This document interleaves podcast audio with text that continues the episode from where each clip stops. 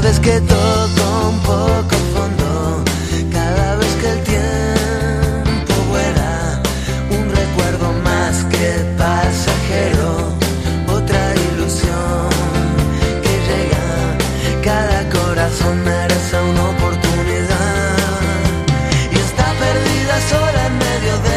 Hoy en esta propina de Super Canasta vamos a dedicar un buen puñado de minutos a hablar de uno de los grandes ídolos del vascolismo. Él eh, marcó una época en Vitoria vistiendo la camiseta azulgrana desde donde desembarcó directamente a la NBA para construir también una grandísima trayectoria en la mejor liga del planeta para luego ya regresar eh, a Europa, previo paso por eh, China, un par de temporadas en el baloncesto chino y ahora sus 41 años recién cumplidos apurando su brillante carrera en el Varese italiano donde prepara ya el asalto a los Juegos Olímpicos eh, de Tokio. Hablamos de Luis Alberto Escola, de Luifa, uno de los grandes, sin duda, de la historia de Vasconia, si no el que más. Hace muy poquitos días salió a la luz eh, la primera biografía autorizada titulada El Abanderado, y tenemos ahí al otro lado del teléfono a su autor, a Mauricio Codocea y también a Fabián García, que ha colaborado y además es el editor del libro a través de Basket Plus. Así que lo que hacemos es cruzar en este momento el eh, Océano Atlántico, nos vamos hasta Argentina, allí nos espera Mauricio Codocea. Mauri, muy buenas tardes, buenos días para ti. Buenas tardes, buenos días, ¿cómo están? Espero que ande todo muy bien por ahí. Muchas gracias por el llamado. Por aquí vamos eh, tirando, por allí supongo que en pleno mes de otoño y enfilando ya casi casi para ir acercándose al invierno, ¿no? Sí, sí, ya estamos subiendo todas las calefacciones acá porque está llegando el frío. Tenemos también a Fabián García. Fabi, ¿qué tal? Muy buenas. Hola Richie, ¿cómo va? ¿Cómo van todos los oyentes de Radio Victoria? Pues fíjate que hablábamos hace muy poquitos días sobre la posibilidad de Luca Vildoza a la NBA, que estaba muy cerquita y al final se ha resuelto de esta manera. Supongo que vosotros también contentos, ¿no? Un nuevo jugador del albiceleste que va a estar en la mejor liga del mundo. Y sí, el tercero de esta temporada después de tanto tiempo sin tener a ninguno y los tres de alguna manera en una situación extraña, no tan habitual como lo que venía siendo hasta este año, sino sumándose ya con la temporada europea comenzada, ¿no? Algo que nunca había pasado antes. Ha sido todo muy extraño, sí. Los tres, Campazo, Gavidec y, Luca Vildoza, sin acabar la temporada, dejando las, las disciplinas del Real Madrid y del Vasconia. Pero bueno, no estamos aquí para hablar ahora mismo de esto porque queremos hablar de este libro, de esta primera biografía autorizada de Luis Escola titulada El Abanderado. Y lo primero, Mauri, te quiero preguntar a ti, ¿no? ¿Por qué este título? Esto de la, del abanderado describe perfectamente lo que es Luis, ¿no? Lo que sigue siendo un líder dentro y fuera de la cancha. Yo creo que así habéis intentado reflejarlo ya con el título, ¿no? Sí, sí, tal cual. Eh, es un poco un juego eh, entre algo que a él lo, lo, marcó definitivamente, que fue ese hecho, el, el, hecho de llevar la bandera argentina en los Juegos Olímpicos de Río en 2016, eh, que él lo define como lo más importante que le ha pasado en su carrera deportiva, incluso por encima, eh, por ejemplo, de la medalla dorada de Atenas. Eh, y es también un reconocimiento, hay un capítulo eh, que se llama El Abanderado, que es el último, en el que muchos deportistas argentinos eh, hablan de él. Y, y, cuando uno iba haciendo las entrevistas, y le va a pasar cuando a los lectores, cuando lean el libro, eh, se van a dar cuenta de lo que significa y, lo bien que le calza esa palabra a, un tipo como Luis. Fabi, ¿tú estás de acuerdo con esto? Lo que mejor define a Luis Escola, lo que siempre eh, ha hecho a lo largo de toda su trayectoria, desde el terreno amateur hasta el profesionalismo, es eso, liderar, capitanear un equipo, un barco. Sí, sí, sin duda sobre todo con la selección argentina, pero también con, sus respectivos equipos, ha sido siempre un líder desde el ejemplo, un líder desde la forma de trabajar, un, libre, un líder desde la forma de comportarse. Y con la selección argentina es algo muy particular, porque Luis ha sido siempre una persona que de alguna manera eh, desdramatiza todo lo que es, con lo que tiene que ver con, la, con lo patriótico o con lo eh, esa forma de ver las cosas que tienen que ver con las elecciones nacionales y sin embargo ha sido muy apasionado para tratar de estar siempre que pudo vistiendo la camiseta de la selección. De hecho, no faltó nunca, salvo en las últimas ventanas por una lesión, algo que no le había ocurrido nunca tampoco, y en el 2005 cuando se le dio libre a todos los campeones olímpicos de Atenas porque ya tenían la clasificación para el Mundial 2006 asegurada. Es una palabra que se repite a lo largo de estas casi 300 páginas de forma insistente ¿eh? para reflejar lo que significa tanto dentro como fuera de la cancha Luis Escola. Vamos a ir un poquito con el libro sin la intención de, de hacer spoiler ni de destriparlo demasiado, pero bueno, con algunos detallitos. Por ejemplo, Mauri, yo tengo que reconocer que todavía no me lo he podido leer completo, ¿eh? porque hace un par de días que me llegó, pero ya voy casi casi por la mitad, voy a muy buen ritmo y eso es muy buena noticia. ¿eh? Eso quiere decir que engancha bastante el, libro. Pero el prólogo, ya las primeras páginas eh, se las dedica el oveja, ¿no? Sergio Hernández, el seleccionador argentino, que destaca precisamente ese concepto de liderazgo y de, y de capitanía. Pero me quedo con una definición que me ha encantado, porque además aquí le conocemos a Luis y, yo creo que también le define perfectamente. Ser generoso y empático siendo antipático. Sí, sí, sí, tal cual. Dice, eh, Oveja dice ahí en el prólogo eh, que, hasta que uno no lo conoce del todo, eh, en la intimidad, digamos, puede no quererlo, incluso puede caerle mal Luis Escola. y es algo que, repiten varios compañeros dentro del texto, sobre todo en el capítulo que habla de, su condición de líder, ¿no? de la que venimos hablando, eh, que en muchas ocasiones es, es difícil tratar con él. Eh, pero bueno, eventualmente todos van entendiendo, esto lo cuenta incluso Dusko Ivanovich, ¿no? Eh, que dice que, que, eventualmente todos van entendiendo que Luis siempre, independientemente de la manera en que se maneje o, de los tratos que tenga en algún momento, que también son una cuestión del, del líder, ¿no? Que tiene que marcar esa presencia, eh, terminan entendiendo que lo hace por el bien del equipo siempre. Fabi, no es la alegría de la huerta, Luis Escola, podemos decir, aquí estuvo bastantes años, pudimos conocerle, pero es un gran tipo, ¿no? Sí, sí, a ver, es, es una, tiene una forma de ser quizá eh, no tan argentina, ¿no? O sea, no es esas personas que, que se expresan tanto desde lo corporal, desde el lenguaje gestual, pero evidentemente eh, tiene una cercanía muy importante con sus compañeros, un concepto de la lealtad también muy muy fuerte, un concepto del compañerismo, del compromiso, creo que son todas las palabras que lo han marcado y por eso eh, trascendió, te diría que hasta no solamente el básquet y el deporte, creo que se convirtió en un referente eh, ciudadano, ahora que está tan de moda el tema de que el deporte se mira como un ejemplo para la vida cotidiana y donde los deportistas hablan permanentemente del trabajo de equipo y del liderazgo, creo que Luis es, es eso en la máxima potencia y el máximo profesionalismo.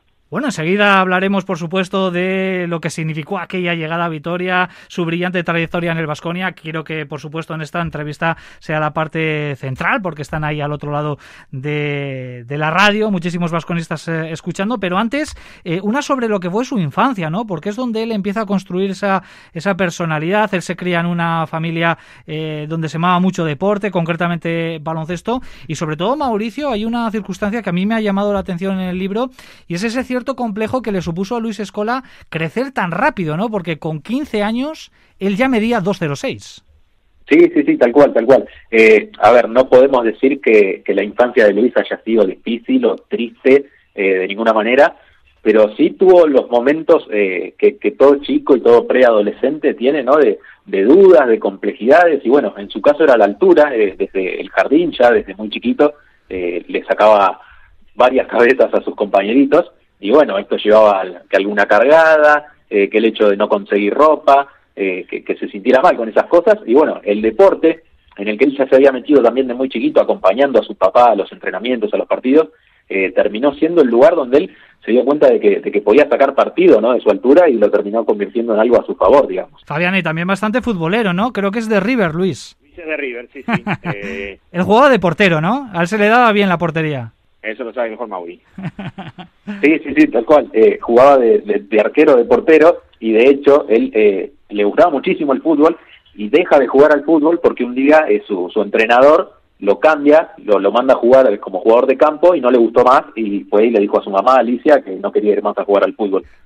Qué decisión más acertada tomó, ¿eh, Fabián? Muchas veces estos pequeños giros que te da la vida, estas pequeñas decisiones y en lo que se ha convertido. Bueno, quién lo sabe, ¿no? Quizás sería el arquero del Real Madrid ahora. puede ser, puede ser. Perfectamente. Con, esa, con ese carácter y con esa determinación, dudo que le hubiese ido mal en algo. Bueno, vamos a lo que fue un poquito ese proceso de aterrizaje en, en Europa, que tampoco fue sencillo, ¿no? Ya con 16 años a palabra ese, ese contrato con Basconia, pero insisto, no fue fácil eh, porque ahí estuvo Alfredo Salazar, el secretario técnico de Basconia, haciendo el seguimiento, viajando constantemente a Argentina, hasta que por fin eh, eh, lo logra, porque la familia tenía muy claro en aquel momento, con 13, 14 años, que no se iban a, a precipitar, ¿no? En esta decisión de, fichar o bien ir a la universidad en Estados Unidos o el desembarco en Europa. Claro, sí, lo, más difícil eh, de todo fue eh, la, voluntad que Luis tenía de jugar en Estados Unidos. Él quería ir eh, a una universidad a toda costa. y bueno, Eh, Alfredo viajó en varias ocasiones acá a Argentina, eh, en alguna de ellas ya directamente con la misión este, encomendada por, por José Querejeta, ¿no? De fichar a Escola, a como de lugar. Eh, ahí en algún momento él lo llama incluso, y Alfredo, ¿no? Lo, lo llama a José y le dice, mira, o sea, que yo no lo puedo, no hay forma de convencerlo a este chico. Y, y le dijo, bueno, te quedas ahí hasta que lo convenzas, y le cortó. eh, directamente fue así la cuestión. Eh, había también muchos, mucho interés de muchos clubes de, la liga en Luis, pero bueno, eh, Alfredo fue haciéndole entender que eh, jugando en un equipo europeo como el Vasconia, que quería convertirse en un equipo de, de punta definitivamente, podía también tener su chance de llegar a la NBA y bueno, afortunadamente para, para la carrera de Luis y para los vasconistas lo consiguió. Hay, eh, por supuesto, varias opiniones, varios pasajes con Alfredo Salazar como protagonista, pero yo me quedo con eh, una de las afirmaciones ¿no? de, de Alfredo cuando eh, le preguntaban por, por Luis Escola ¿no? desde, desde Vitoria, y él decía, no era atlético, no saltaba mucho, no tiraba de lejos, pero la bolita siempre acababa adentro. Bueno, esa, esa frase de Alfredo me parece brillante, ¿no? Porque es, es, es sintetizar con, la esencia del juego lo que es Luis. O sea, siempre dice lo mismo. O sea, que Luis como que no, no, no, no daba la imagen de nada, pero la pelotita terminaba dentro del aro, que era a la larga lo que buscaban todos los equipos del hmm. planeta. ¿Cómo fue, Mauri, ese desembarco de, Luis Escola en Europa? Tuvo la ventaja también de coincidir eh, con muchísimo jugador argentino, primero con dos años, ¿no? En esa cesión a Gijón, que le sirvieron mucho, ¿no? Como aprendizaje. También habláis, ¿no? De esa, de esa cesión de dos temporadas en, en Asturias. Sí, fue, fue muy, muy importante eh, lo, lo, que Luis vivió en, en Gijón, porque lo, lo, hizo madurar de golpe, ¿no? Él siempre había estado muy contenido. Eh, tanto en, Ciudad de Buenos Aires, su primer club, donde trabajaba uno de sus tíos, eh, después en Ferrocarril Oeste, donde también había gente de mucha confianza, y bueno, de repente se encuentra en otro país, eh, siendo extranjero, teniendo menos de 20 años, y con la responsabilidad, digamos, de ser el, extranjero más joven en ese momento de la segunda división, eh, teniendo que conducir y responder por un equipo que ni siquiera era el que lo había contratado. Eh, eso le, ayudó muchísimo. Hay, hay grandes testimonios, este, en particular de, de, Pancho Hassen, otro argentino con mucho recorrido por, por el básquet español, eh, que, cuentan mucho de cómo vivió eso, cómo vivió los momentos felices como el ascenso, como los más complejos, cuando tuvo que luchar por no descender de, de la liga de, de primera división, ¿no? de la ACB y luego fue llegar a Basconia y, besar el santo, ¿no? Porque él fue partícipe, gran partícipe de la época dorada de Basconia, primero con eh, aquella final perdida en la Euroliga frente a la Kinder de Bolonia, que si no me equivoco fue la primera temporada de, Luis Escola en, en Vitoria, luego el doblete eh, de la 2001-2002, coincidiendo con muchos argentinos, con Chapu, con Prigioni, con Oberto, con Paladino, Skonokini, Volkovitsky, en definitiva, erais eh, los dueños de Basconia, ¿no? En aquella época dorada. Tan importante eh, para este equipo. Sí, obviamente. A ver, la historia de Vasconia moderna, sobre todo, siempre va a estar emparentada con, los jugadores argentinos, desde, obviamente, desde Marcelo Nicola, que fue el primero, eh, pero esa camada particular que vos nombrás, la del 2001-2002, que ganan todo, con Luis, con Oberto, con Esconachini, con, con, con Gaby Fernández, eh, con Paladino, es, es, además de ser el año que más jugadores argentinos tuvo, creo que es, bueno, es la primera liga que, que ganan, la primera ACB que ganan y, un poco la que marca eh, el futuro de esa generación, con Chapu también. Eh, creo que, que, los argentinos han sido una parte muy importante, muy importante en la historia de Vasconia y bueno, ahora habrá que ver cómo cómo se mantiene esa estirpe después de la salida de Luca, ¿no? Pero em, siempre han sido, creo yo, la energía que han eh, que han movido al Vascoña y en eso hay un gran mérito tanto del Josian como de como de em, Alfredo en haberse dado cuenta antes que nadie que aquí había un potencial humano como para eh, digamos hacer crecer a un equipo en, en, en Europa sin acudir a los norteamericanos o a los más fuertes de Europa como era hasta ese entonces. Mauri, el libro está repleto de, anécdotas. Yo no quiero tampoco contar demasiadas, ¿no? Eh, quiero que la gente se lea el libro porque lo va a disfrutar, pero sí que hay una que, me gustaría desgranar un poco y es la anécdota del reloj de campeón de Luis Escola que acabó estrellado contra una pared y hecho añicos. Cuéntanos lo que pasó con ese reloj de campeón de liga de Luis Escola. Claro, bueno, eh, en, la temporada que pierden en, cinco partidos con el con el Unicaja Málaga, eh, cuando ya estaba Rubén Golkowski, otro de los eh, icónicos argentinos de, la generación dorada en el equipo, eh, bueno, el Colorado Golkowski falla un, lanzamiento clave en el final del partido que podría haber torcido el destino ¿no? de, la cuestión. Vasconia se queda fuera y cuando vuelve el Colorado al vestuario, solo, ¿no? Entró primero que todo, totalmente desencajado, furioso, agarró lo primero que vio en el piso eh, y lo revolvió contra la pared. Era un par de zapatos. Eh, lo, que obviamente no sabía era primero de quién eran los zapatos, que eran de Luis, y segundo, que dentro de los zapatos estaba guardado el reloj de los campeones que le habían dado a Luis eh, como parte de, su título lidero con el Vasconia, y lo terminó haciendo pedazos. Se, rompió completamente. Era una cosa que Luis, era curioso porque Luis no tiene cábalas, él no cree en la suerte ni esas cosas, ¿no? me parece que lo ha dejado claro un montón de veces. Pero en esa temporada había empezado a usar el reloj, eh, le había empezado a ir bien y lo siguió usando, eh, aunque él desmentía que fuese una cábala, pero lo siguió usando. Y bueno, así terminó este su reloj. El Colorado obviamente se sintió muy mal, pero bueno, ahí lo recuerdan este, con, mucha gracia los dos, ¿no? Sin duda, es una de las eh, anécdotas bonitas que, tiene este libro, pero tiene muchas, ¿eh? Así que eh, lo recomendable es que la gente aquí en Vitoria se acerque a la cafetería de Dindaraba, donde está ahí nuestro amigo Álvaro González haciendo la, venta en uno de los puntos en los que se puede adquirir este libro de Luisa Escola, el, Abanderado.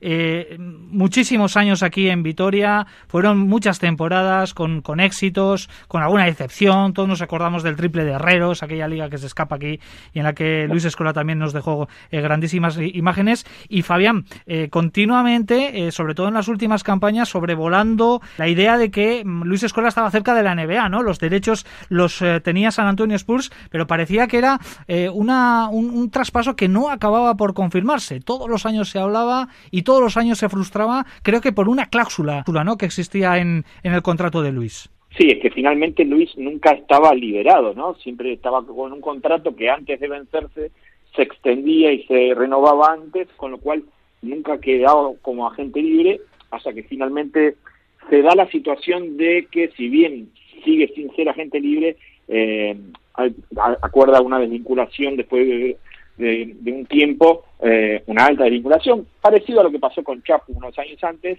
y logra salirse un poco tarde en cuanto a su expectativa de poder jugar en San Antonio, pero por lo menos para poder cumplir su sueño de la NBA.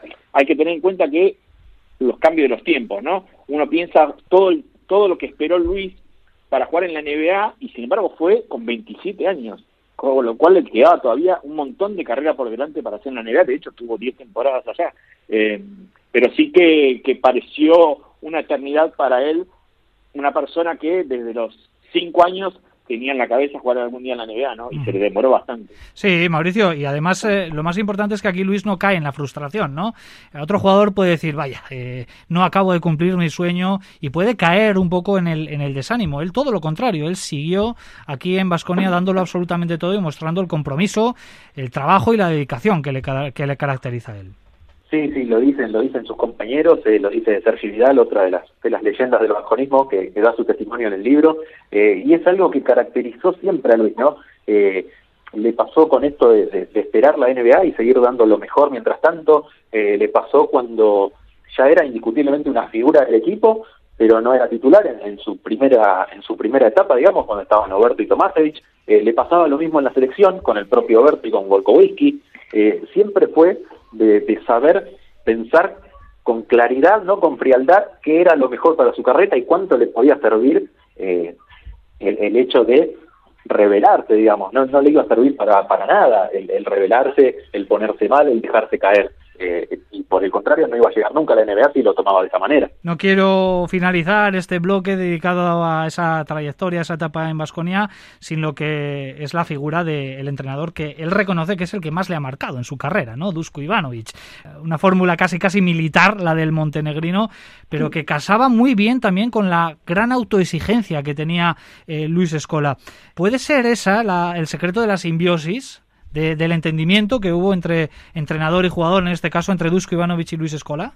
Sí, sí, Luis eh, temprano se dio cuenta de esto que decía Alfredo y de lo que hablábamos antes, ¿no? De que no era el más atlético, de que no era el más fuerte, de que no saltaba más que el resto, eh, y me parece que el haber encontrado a un tipo como Dusko, que lo exigió al máximo y que le permitió sacar lo mejor de sí, tanto en el aspecto físico como en el basquetbolístico, eh, le, sirvió muchísimo. Él, sin dudas, hace poco dijo que, Hernández es el mejor entrenador que ha tenido, eh, pero sí sostiene que, que es el que más lo marcó. Y además en una entrevista muy reciente para nuestros compañeros de, Onda Cero comentó que lo primero que va a hacer en cuanto se retire va a ser venir a Vitoria a saludar, a visitar a, a Dusko Ivanovic, ¿eh? ya que el año pasado nos, quedemos, nos quedamos sin esa visita de Armani Milana a Vitoria por la suspensión de la Euroliga, nos quedamos con las ganas de rendir ese, ese aplauso y ese homenaje que tarde o temprano llegará en algún momento ¿eh? para, para Luis Escola. Eh, compañeros, vamos finalizando, pero lógicamente luego llegó después de toda esa etapa en Vitoria una trayectoria en la NBA brillantísima, ¿no? Estamos hablando de un jugador que, bueno, pues estuvo en cinco franquicias diferentes, 10 años en la NBA, 800 partidos disputados, cuatro presencias en, en playoff. Por ejemplo, Fabián, ¿cómo describirías la, carrera de, Luis Escola en Estados Unidos? Yo creo que fue una de las más brillantes de los jugadores internacionales. Lo que pasa es que quizá opacada por no haber podido conseguir un título o llegar a una final, pero eh, Luis tuvo, sobre todo obviamente en su paso por, por Houston, dos o tres años de altísimo nivel. Eh, eh, el tiempo lamentablemente hace su hace su trabajo y, provoca quizá no, no, no tener la, su tarea en, su justa medida, pero hay un año de 20 triunfos consecutivos que tienen al borde del knockout a los Lakers que después salen campeones. Eh, yo creo que la, tarea de, Houston de, y, de, y de Escola en ese Houston fue enorme con la problemática de siempre de las lesiones de Yao Ming que impidieron quizá que se coronara con un título, pero me parece que la carrera de Luis en la NBA fue extraordinaria, eh, reflejo de un profesional que se mantuvo hasta los 37 años allí, siempre siendo importante para los equipos en los que jugó. En Houston con un protagonismo, en el resto con otro, incluso en Brooklyn, eh, siguiendo de alguna manera casi un, asesor o, un, o un eh, consejero de los más jóvenes, pero siempre aportando eh, es, lo que tiene Luis con la selección, con los equipos, con todos los que los lugares donde jugó. Luis siempre aporta en la función que le toque, en el rol que le toque. Por no hablar del carrerón también que continúa ¿eh? adelante, por lo menos hasta los Juegos Olímpicos de Tokio con eh, la selección albiceleste, con la selección argentina, donde Mauricio, ahí está el oro de, Pekín. Son muchísimas, muchísimas las medallas que ha conseguido Luis Escola en esa maravillosa generación dorada, pero ese fue el gran éxito, ¿no? El oro olímpico. Sí, sí, sin duda. Un, un, oro olímpico en, en Atenas en 2004 que lo tuvo como protagonista eh, porque bueno, hablábamos de lo que le pasaba, ¿no? del hecho de no ser titular, eh, por la lesión de Fabricio Berto tiene que saltar como en el quinteto inicial a la final con Italia eh, y la rompió, 25 puntos, hizo absolutamente todo. y bueno, después, a partir de 2007 se convierte en capitán y ahí empieza ¿no? la etapa del liderazgo, la era escola como la conocemos, siempre con los compañeros de la generación dorada este, mano a mano ahí al lado de él. Y después eh, después de los Juegos Olímpicos de 2016, haciéndose cargo de una renovación, eh, de una renovación que tranquilamente lo podría haber incluido a él, pero que por eh, presencia y también por talento, porque nunca dejó de rendir dentro de la cancha, él terminó acompañando. Es, es, algo de una vigencia tremenda. hay que recordar que en 2011 a él casi le dieron por finalizada la carrera a los médicos por una lesión en la rodilla. se propuso cambiar sus métodos de alimentación, eh, algunos métodos de entrenamiento, eh, buscó absolutamente todo lo que estaba a su alcance para extender su carrera. Y bueno, jugó 10 años más, un subcampeonato del mundo más incluido en 2019, eh, ante la figura de, Sergio Escariolo, que es un testimonio, este me parece buenísimo del libro, porque es también quien lo recomienda en cierta forma cuando trabajaba él en el, en el Vasconia, a fines de, de los 90, y bueno, después en varias ocasiones se van a dar cuenta eh, que terminó siendo una especie de verdugo de, Luis en su carrera. Eh, es, es, un testimonio muy rico ese, y, no quiero dejar de, mencionar eh, las palabras que también le dedica a Dusko, eh, porque bueno, ustedes lo conocen mejor que nosotros todavía y saben lo, difícil que es que Dusko caiga en elogios. Y, y, la manera en la que él habla de Luis en el libro eh, yo no se le escuché nunca, nunca realmente. Sobre todo en la primera etapa, ¿eh? ahora ya se nos ha ablandado un poquito, quizás sea la edad, y ahora le cuesta algo menos hablar de, cansancio, por ejemplo, eh, esos elogios, no esas alabanzas también a, sus jugadores. La verdad es que en esta, bueno, segunda etapa, no, tercera etapa ya en Vasconia nos está sorprendiendo con algunas eh, situaciones.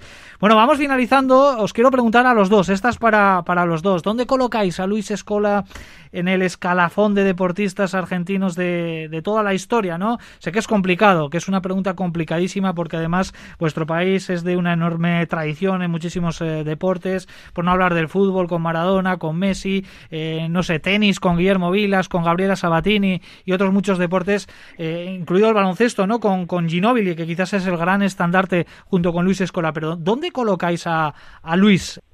Vamos a dejar que que Fabián, por esto que es complicado. A ver si os ponéis de acuerdo.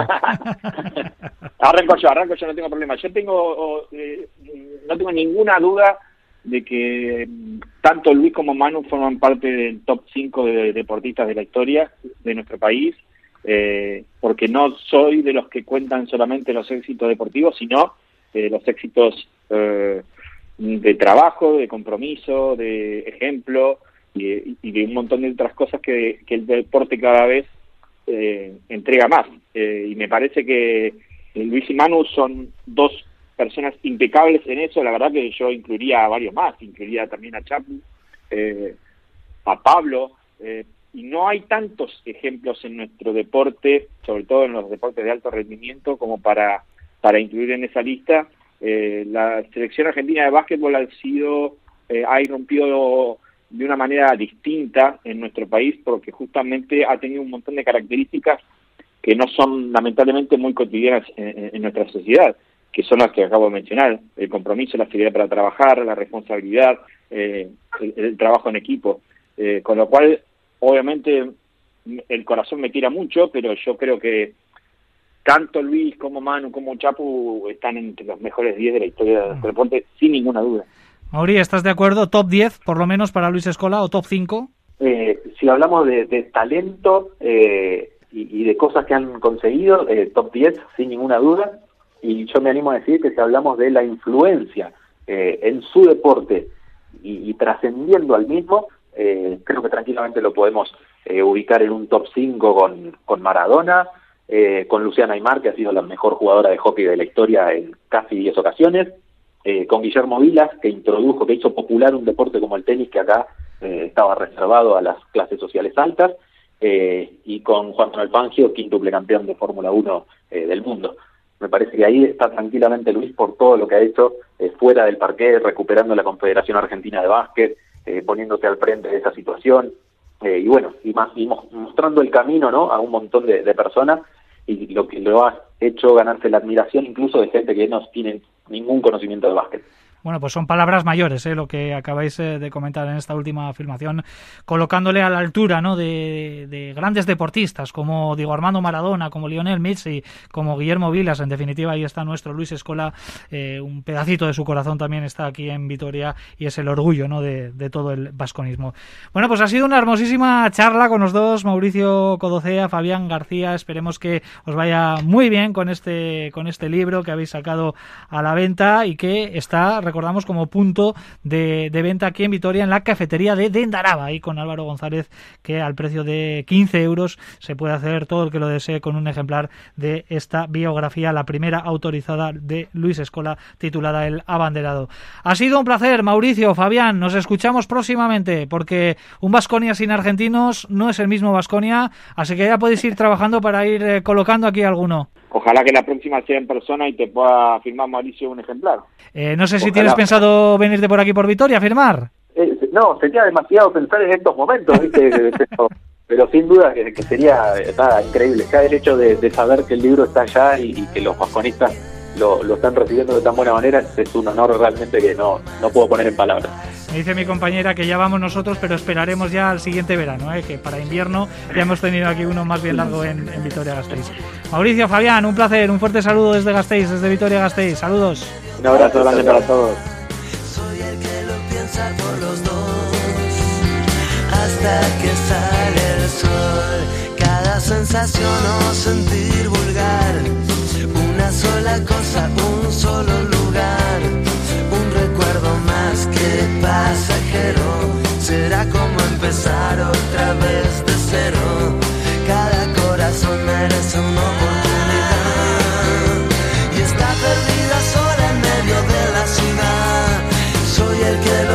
por los dos hasta que sale el sol.